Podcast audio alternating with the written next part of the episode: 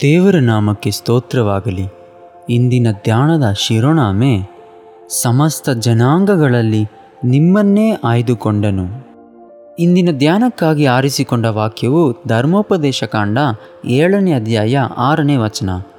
ಯಾಕೆಂದರೆ ನೀನು ನಿನ್ನ ದೇವರಾದ ಕರ್ತನಿಗೆ ಪರಿಶುದ್ಧ ಜನವೇ. ನಿನ್ನ ದೇವರಾದ ಕರ್ತನು ನಿನ್ನನ್ನು ಭೂಮಿಯ ಮೇಲಿರುವ ಎಲ್ಲ ಜನಗಳೊಳಗಿಂದ ತನಗೆ ಸ್ವಕೀಯ ಜನವಾಗುವ ಹಾಗೆ ಆರಿಸಿಕೊಂಡಿದ್ದಾನೆ. ಅನ್ಯ ಜನರೊಂದಿಗೆ ಯಾವುದೇ ಒಡಂಬಡಿಕೆಯನ್ನು ಮಾಡಿಕೊಳ್ಳಬಾರದು ಎಂದು ದೇವರು ಇಸ್ರಾಯೇಲರಿಗೆ ಹೇಳಿದರು. ಅದು ಮಾತ್ರವಲ್ಲದೆ ಅವರೊಂದಿಗೆ ಮದುವೆ ಕೂಡ ಮಾಡಬಾರದು ಎಂದು ಆತನು ಹೇಳಿದನು. ಯಾಕೆಂದರೆ ಅವರು ಇಸ್ರಾಯೇಲರನ್ನು ಅನ್ಯ ದೇವರನ್ನು ಸೇವಿಸುವಂತೆ ನಡೆಸುವರಾಗಿದ್ದರು. ಇಂತಹ ಘಟನೆಗಳು ದೇವರನ್ನು ಕೋಪಗೊಳಿಸಿತ್ತು. ನಿಜವಾದ ಸಮೃದ್ಧಿಯು ದೇವರೊಂದಿಗಿನ ನಮ್ಮ ವಾಗ್ದಾನದ ಮುಂದುವರಿಕೆಯ ಮೇಲೆ ಮಾತ್ರ ಅವಲಂಬಿತವಾಗಿರುತ್ತದೆ. ದೇವರಿಗೆ ವಿಧೇಯರಾಗಿರುವರೊಂದಿಗೆ ನಾವು ಒಡಂಬಡಿಕೆ ಮಾಡಿಕೊಳ್ಳುವುದರ ಮೂಲಕ ನಾವು ಎಂದಿಗೂ ನಮ್ಮ ತತ್ವಗಳನ್ನು ಬಿಟ್ಟುಕೊಡಬಾರದು. ದೇವರು ನಮ್ಮನ್ನು ಪವಿತ್ರ ಜನರು ಎಂದು ಕರೆಯುತ್ತಾನೆ. ಆದ್ದರಿಂದಲೇ ನಮ್ಮನ್ನು ಅನ್ಯ ಜನರಿಂದ ದೂರಪಡಿಸಿಕೊಳ್ಳುವಂತೆ ಆತನು ಕೇಳಿಕೊಳ್ಳುತ್ತಾನೆ. ಪವಿತ್ರ ಜನರು ತಮ್ಮನ್ನು ಸುತ್ತು ಇರುವರಿಂದ ಬೇರುಪಟ್ಟಿರುವರು ಮತ್ತು ದೇವರ ಸೇವೆಗಾಗಿ ತಮ್ಮನ್ನು ಅರ್ಪಿಸಿದವರಾಗಿರುತ್ತಾರೆ. ಮೊದಲನೇ ಪೇತ್ರನು ಎರಡನೇ ಅಧ್ಯಾಯ ಒಂಬತ್ತನೇ ವಚನದಲ್ಲಿ ನಾವು ದೇವರ ಪಾತ್ರವನ್ನು ಜಗತ್ತಿಗೆ ಪ್ರತಿಬಿಂಬಿಸಬೇಕಾಗಿರುವ ಅಸಾಮಾನ್ಯರಾದ ಜನರು ಎಂದು ಉಲ್ಲೇಖಿಸಲಾಗಿದೆ. ಅನ್ಯ ಜನರ ನಡುವೆ ಈ ಕೆಲಸವನ್ನು ಮಾಡುವಂತೆ ನಮ್ಮನ್ನು ಕರೆದಿರುವಾಗ ನಾವು ಪಡೆದ ಬೆಳಕನ್ನು ಇತರರಿಗೆ ಪ್ರಜ್ಞಾಪೂರ್ವಕವಾಗಿ ಪ್ರತಿಬಿಂಬಿಸಬೇಕಾಗಿದೆ. ನಾವು ಬೆಳಕಿನ ಮೂಲದೊಂದಿಗೆ ನಿರಂತರ ಸಂಬಂಧದಲ್ಲಿದ್ದರೆ ಮಾತ್ರ ನಾವು ನಮ್ಮ ಜೀವನದಲ್ಲಿ ಬೆಳಕನ್ನು ಹೊಂದಬಹುದು. ನಮ್ಮ ನೆನಪಲ್ಲಿ ಇರಬೇಕಾದ ಪ್ರಮುಖ ಅಂಶವೇನೆಂದರೆ ದೇವರು ನಮ್ಮಲ್ಲಿ ಪ್ರತಿಯೊಬ್ಬರಿಗೂ ಪವಿತ್ರನಾಗಿರಲು ಕರೆ ನೀಡಿದ್ದಾನೆ.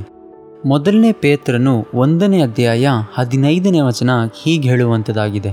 ನಿಮ್ಮನ್ನು ಕರೆದಾತನು ಪರಿಶುದ್ಧನಾಗಿರುವ ಪ್ರಕಾರವೇ, ನೀವು ವಿಧೇಯರಾದ ಮಕ್ಕಳಿಗೆ ತಕ್ಕಂತೆ ನಿಮ್ಮ ಎಲ್ಲ ನಡವಳಿಕೆಯಲ್ಲಿ ಪರಿಶುದ್ಧರಾಗಿರರಿ. ದೇವರು ನಮ್ಮನ್ನು ಕರೆಯುವುದು ನಾವು ಆತನ ಕರೆಗೆ ಯೋಗ್ಯರಾಗಿರುವುದರಿಂದ ಅಲ್ಲ, ಆದರೆ ಇದು ಕೇವಲ ದೇವರ ಅನುಗ್ರಹದ ಅಭಿವ್ಯಕ್ತಿಯಾಗಿದೆ. ನಾವು ಅರ್ಹರಾಗಿದ್ದಾಗ ದೇವರ ಅನುಗ್ರಹವು ನಮಗೆ ನೀಡಲಾಗುತ್ತದೆ. ದೇವರು ಇಸ್ರಾಯೇಲರನ್ನು ಯಾಕೆ ಆರಿಸಿಕೊಂಡನು? ಅವರಲ್ಲಿ ವಿಶೇಷ ಗುಣಗಳು ಇರುವುದರಿಂದ ಅವರನ್ನು ಆಯ್ಕೆ ಮಾಡಲಿಲ್ಲ. ಇಸ್ರಾಯೇಲರನ್ನು ಆರಿಸುವುದು ದೇವರ ಕಾರ್ಯವಾಗಿತ್ತು. ಯಾಕೆಂದರೆ ಅವರ ಮೇಲಿನ ವಿಶೇಷ ಪ್ರೀತಿಯಿಂದಾಗಿ ಮತ್ತು ಅವರನ್ನು ದೊಡ್ಡ ದೇಶವಾಗಿ ಮಾಡುವೆನೆಂದು ಅವರ ತಂದೆಯರಿಗೆ ನೀಡಿದ ವಾಗ್ದಾನವನ್ನು ಗೌರವಿಸುವುದಕ್ಕಾಗಿ. ಅವರು ಐಗುಪ್ತ ದೇಶದಲ್ಲಿ ಗುಲಾಮರಾಗಿದ್ದಾಗ ದೇವರು ತನ್ನ ಶಕ್ತಿಯನ್ನು ಪ್ರದರ್ಶಿಸಿ ಅವರನ್ನು ಐಗುಪ್ತದ ಗುಲಾಮತ್ವದಿಂದ ಹೊರಗೆ ತಂದನು.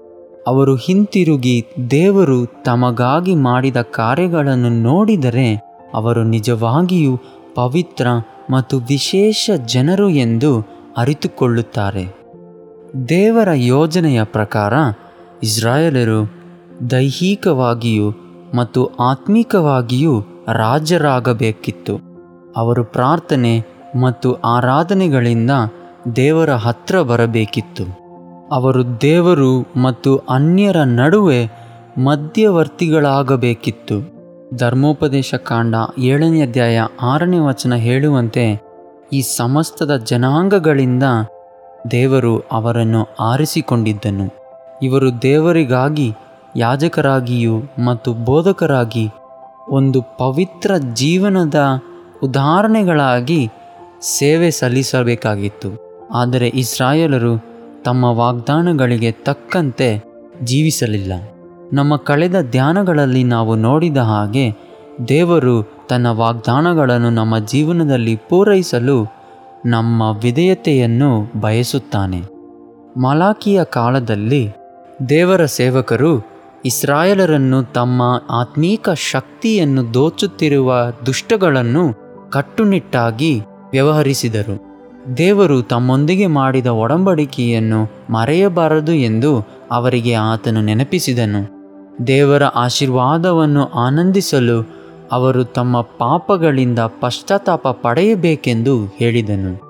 ಮಲಾಕಿಯ ತೀರ್ಪಿನ ಪ್ರವಾದನೆಯೊಂದಿಗೆ ಪಾಪ ಮಾಡಿ ಅದಕ್ಕೆ ಅವಮಾನ ಪಡೆಯದೇ ಇರುವ ಜನರನ್ನು ದೇವರೊಂದಿಗೆ ಶಾಂತಿ ಪಡೆಯಲು ಆಹ್ವಾನವನ್ನು ನೀಡಿದನು.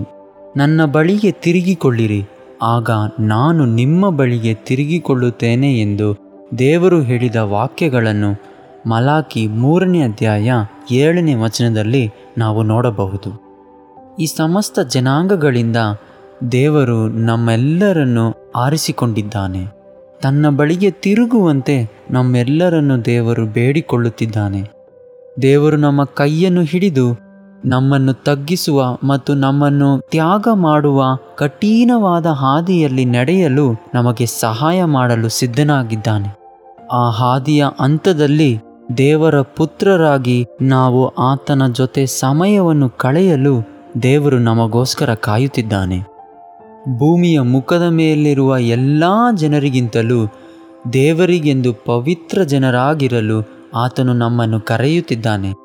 ಆ ಕರೆಯನ್ನು ಸ್ವೀಕರಿಸಲು ನೀವು ಸಿದ್ಧರಾಗಿದ್ದೀರಾ? ಆತನ ಕರೆಯನ್ನು ಸ್ವೀಕರಿಸುವಂತೆ ದೇವರು ನಿಮ್ಮನ್ನು ಬೆಲಪಡಿಸಲಿ. ಮತ್ತೊಂದು ಧ್ಯಾನದಲ್ಲಿ ಭೇಟಿಯಾಗೋಣ.